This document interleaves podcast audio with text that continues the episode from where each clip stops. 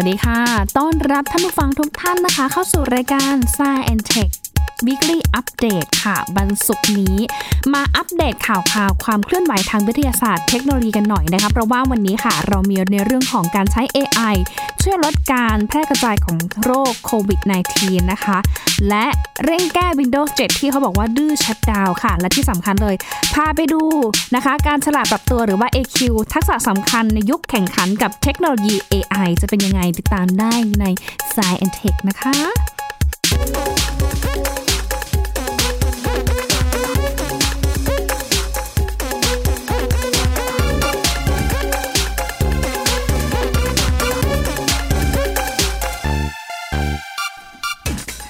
ถ้าจะบอกว่าสถานการณ์นะคะ การแพร่ระบาดของโรคโควิด -19 หรือว่าการติดเชื้อไวรัสโคโรนาสายพันธุ์ใหม่นะคะ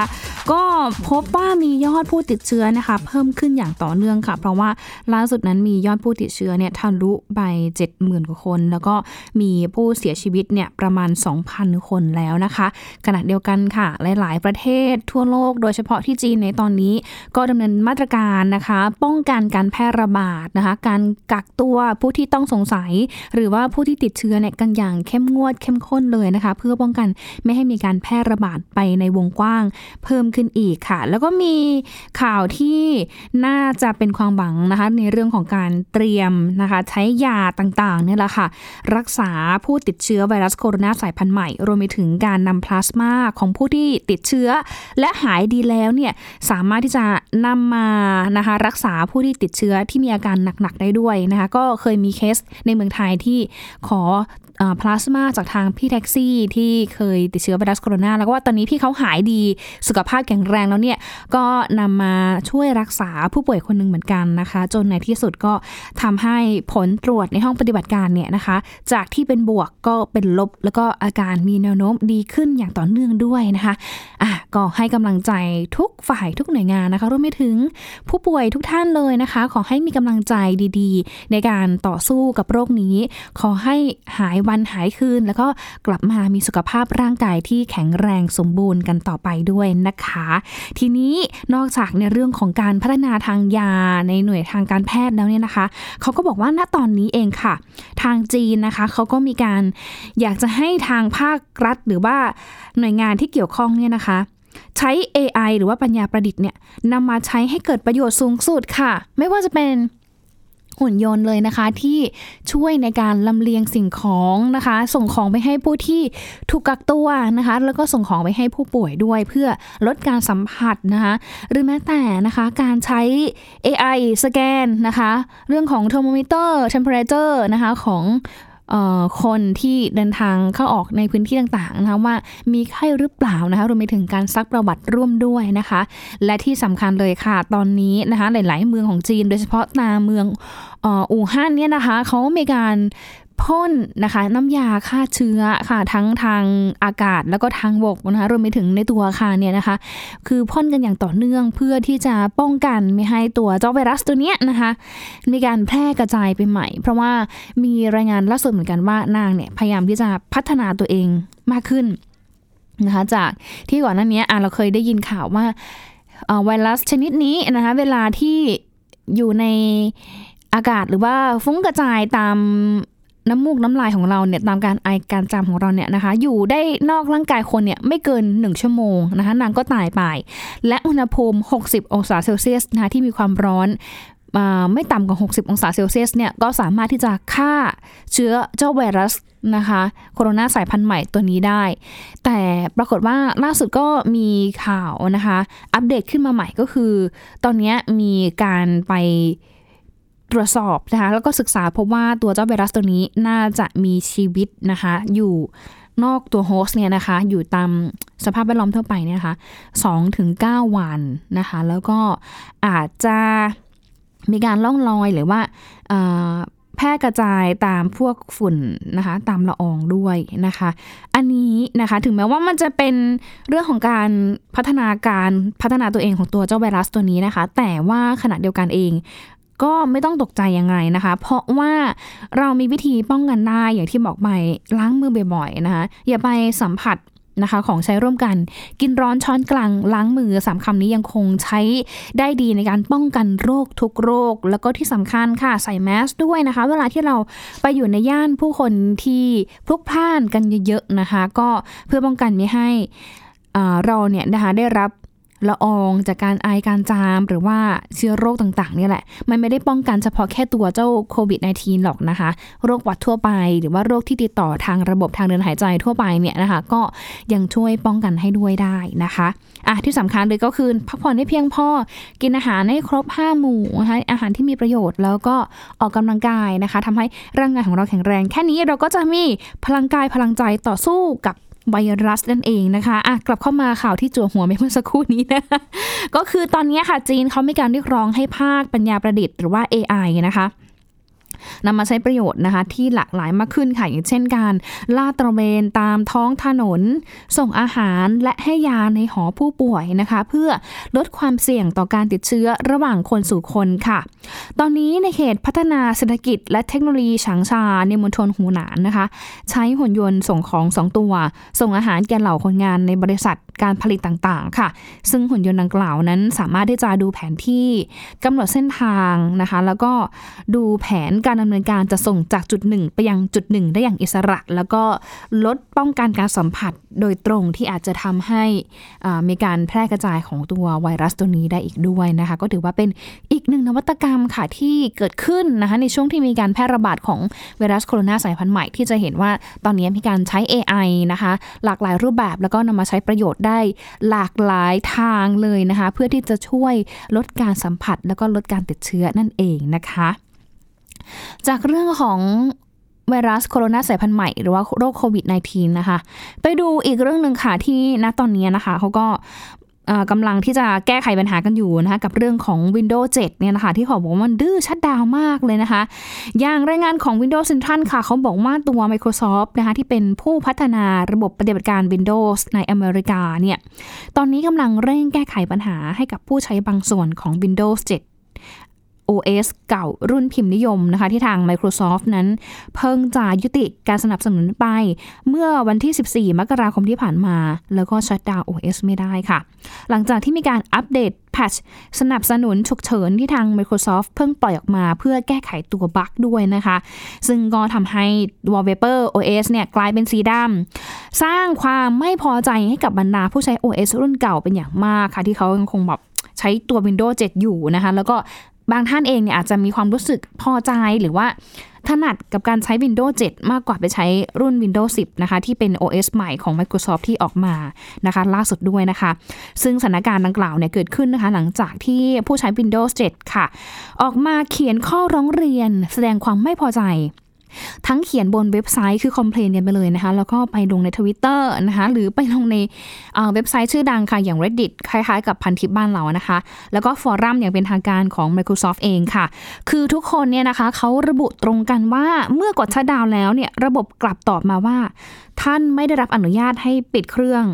คอมพิวเตอร์ตัวนี้ได้ ทุกคนก็เลย อ้าวทำไมล่ะนะคะ มันเกิดอะไรขึ้นนะคะ ก็เลยทำให้มีความรู้สึกว่า ฉันจะใช้งานตัวนี้นะคะ แล้วฉันชัดดาวไม่ได้ เธอต้องแก้ปัญหาแล้วแหละนะคะ ก็เลยมีการเรียกร้องให้ Microsoft นี่นะคะผลักดันนะคะแพชใหม่ออกมาแก้ไขให้อีกหน่อยนะคะ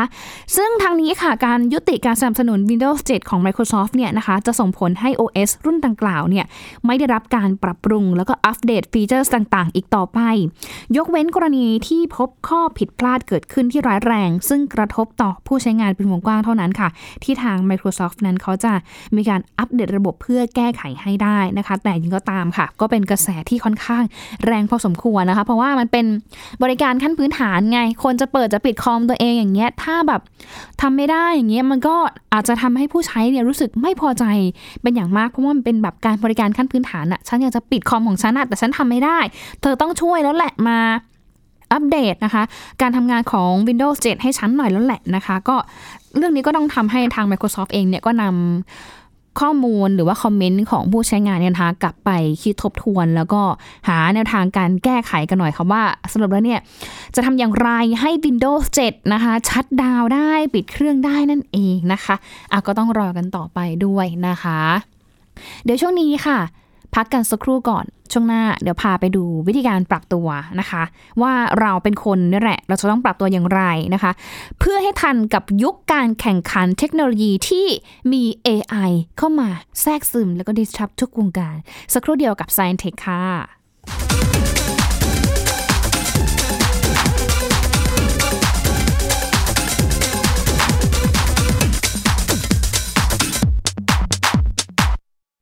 แค่มีสมาร์ทโฟน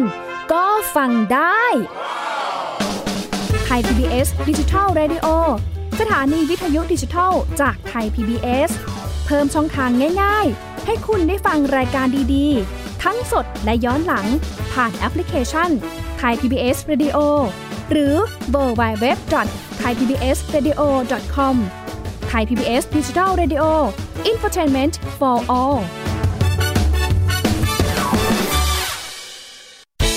ที่คุณ อย่ามาถามอะไรที่ search เจอใน Google เออถามกูรูในสิ่งที่ Google ไม่มี TCAS keyword สำคัญเลย ครับ TCAS คือระบบการคัดเลือกค่ะ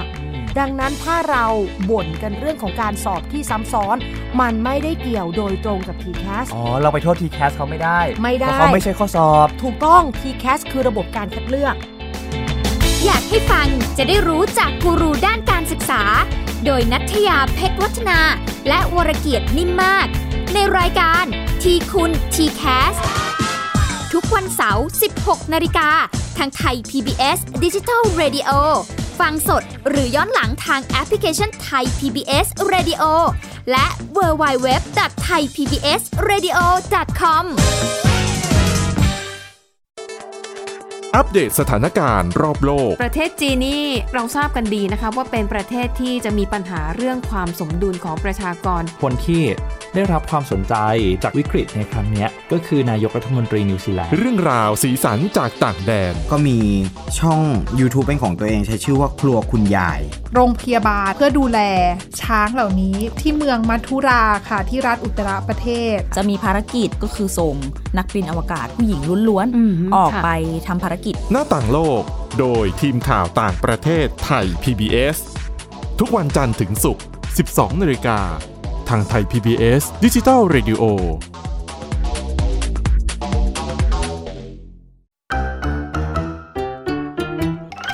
เทิร์นเพลงฮิต ฟังเพลงเพราะกับเรื่องราวทางดนตรีที่ต้องฟัง ทุกวัน 14 นาฬิกา 3 รายการดีที่ให้มากกว่าแค่ฟังเพลง วันจันทร์ถึงศุกร์เพลงสากลเก่าบอกเรื่องผ่านการเล่าจากเพลงและศิลปิน ในรายการดนตรีการโดยบรรยงสุวรรณพอง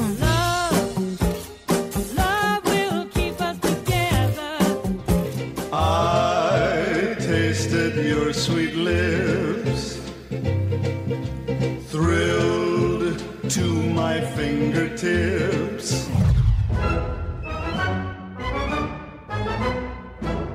วันเสาร์ชั่วโมงดนตรีและเพลงคลาสสิก ที่เล่าผ่านคนดนตรี ในรายการ Gen C and Classical Music โดยนัทถาควรขจร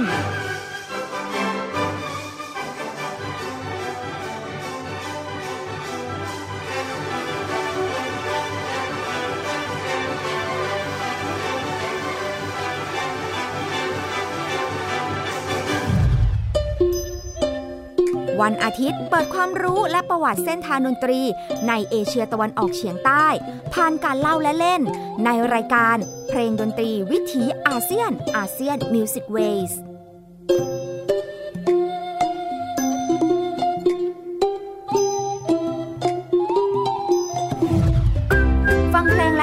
ได้ที่นี่ Thai PBS Digital Radio หรือทางออนไลน์ผ่านแอปพลิเคชันไทย PBS Radio และ w w w t h a i PBS Radio com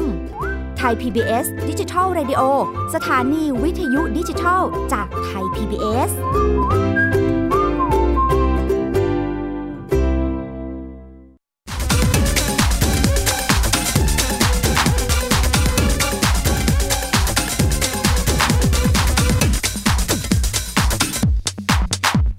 ลับเข้าสู่ Science Tech ช่วงที่ 2 กันแล้วนะคะ อย่างที่เกริ่นไว้ในช่วงแรกค่ะว่า เราจะต้องปรับตัวอย่างไร เพื่อที่จะมีทักษะนะคะ ที่ดีแล้วก็สามารถที่จะทันในยุคการแข่งขันที่มี AI และเทคโนโลยีหลายอย่างนะคะ ที่เกิดขึ้นมาในยุคนี้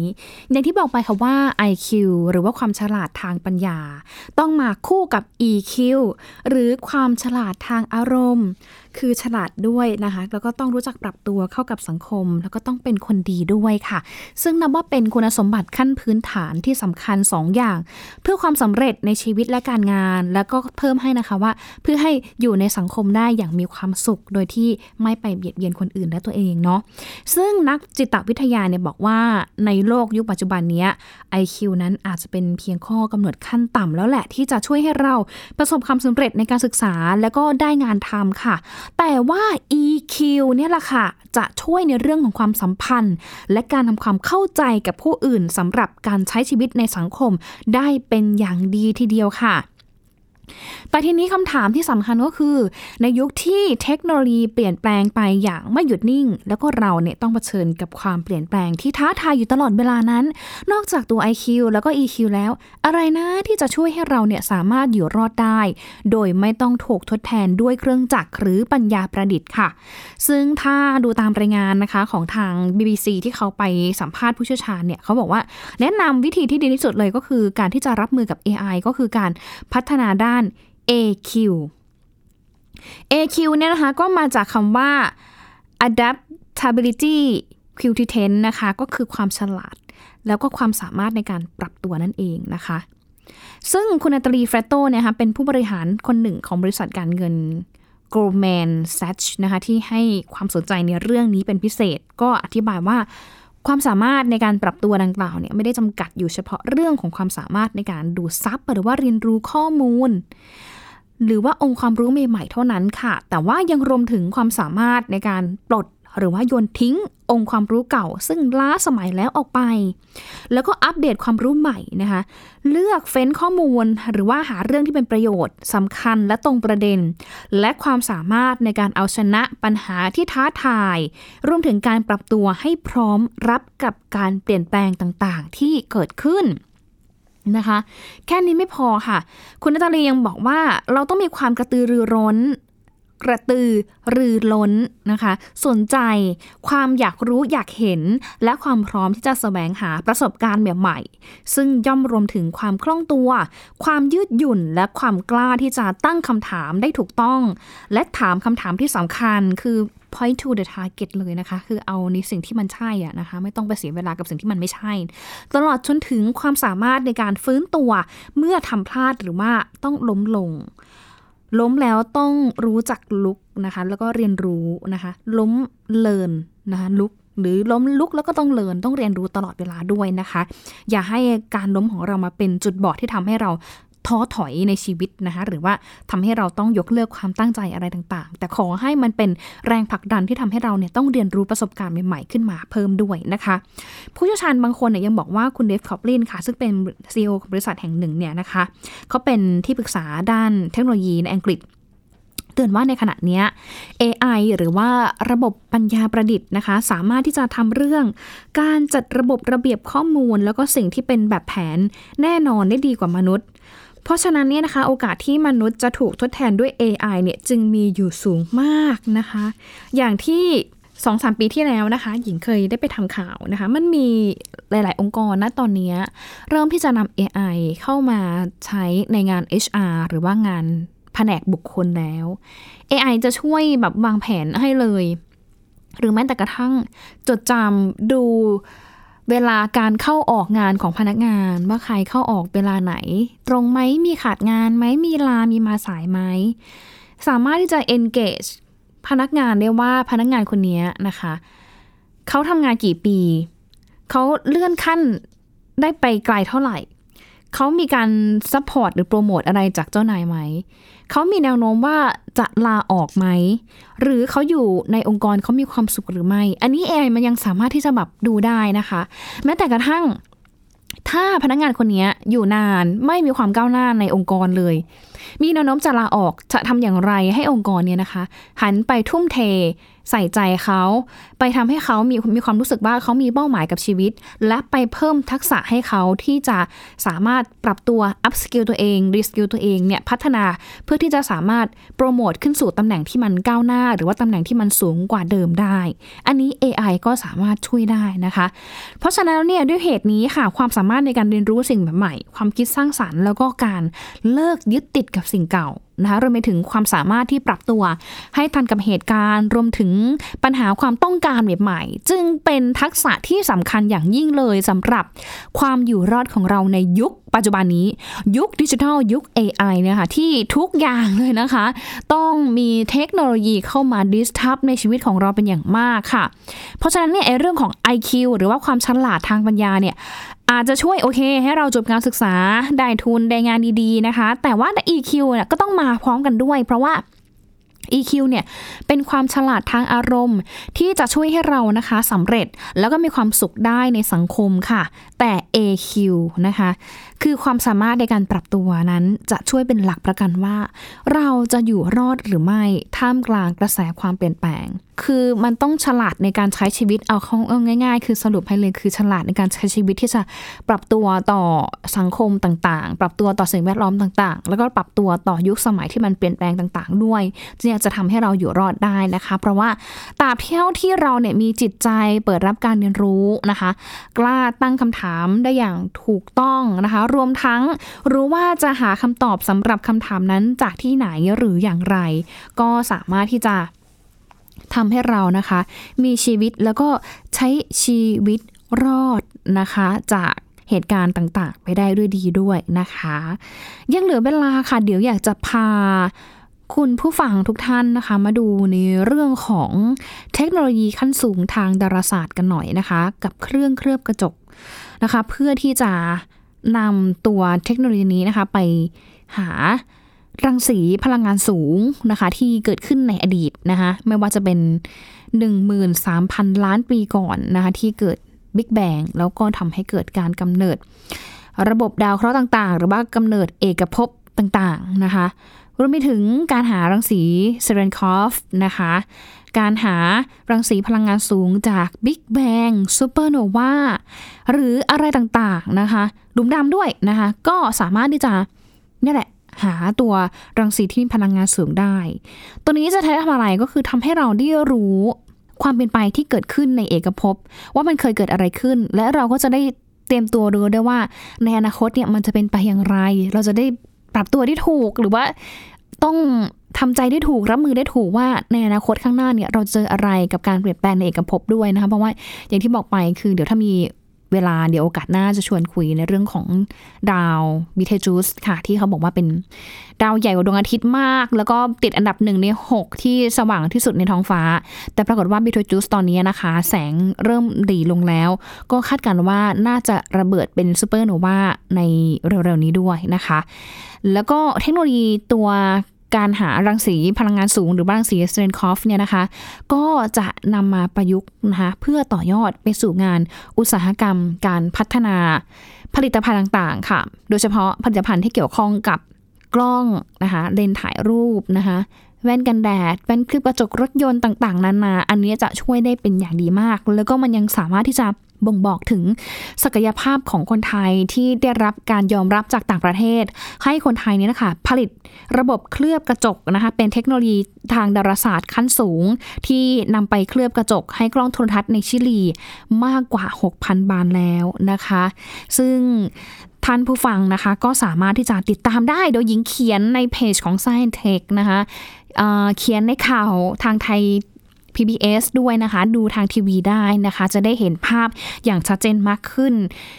สัปดาห์หน้าค่ะ รับรองนะคะว่าสัญญาว่าจะนำเรื่องนี้มาเล่าให้กับทุกท่านได้ฟังค่ะสนุกแน่นอนนะคะ ทั้งเรื่องของ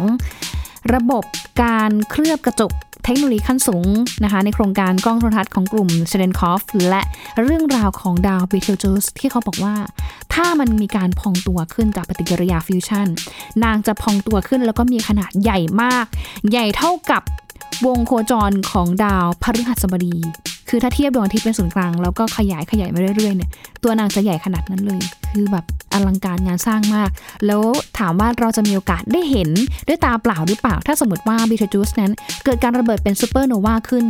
รอฟังในเทปต่อไปนะคะ ช่วงนี้ลาไปก่อนค่ะ สวัสดีค่ะ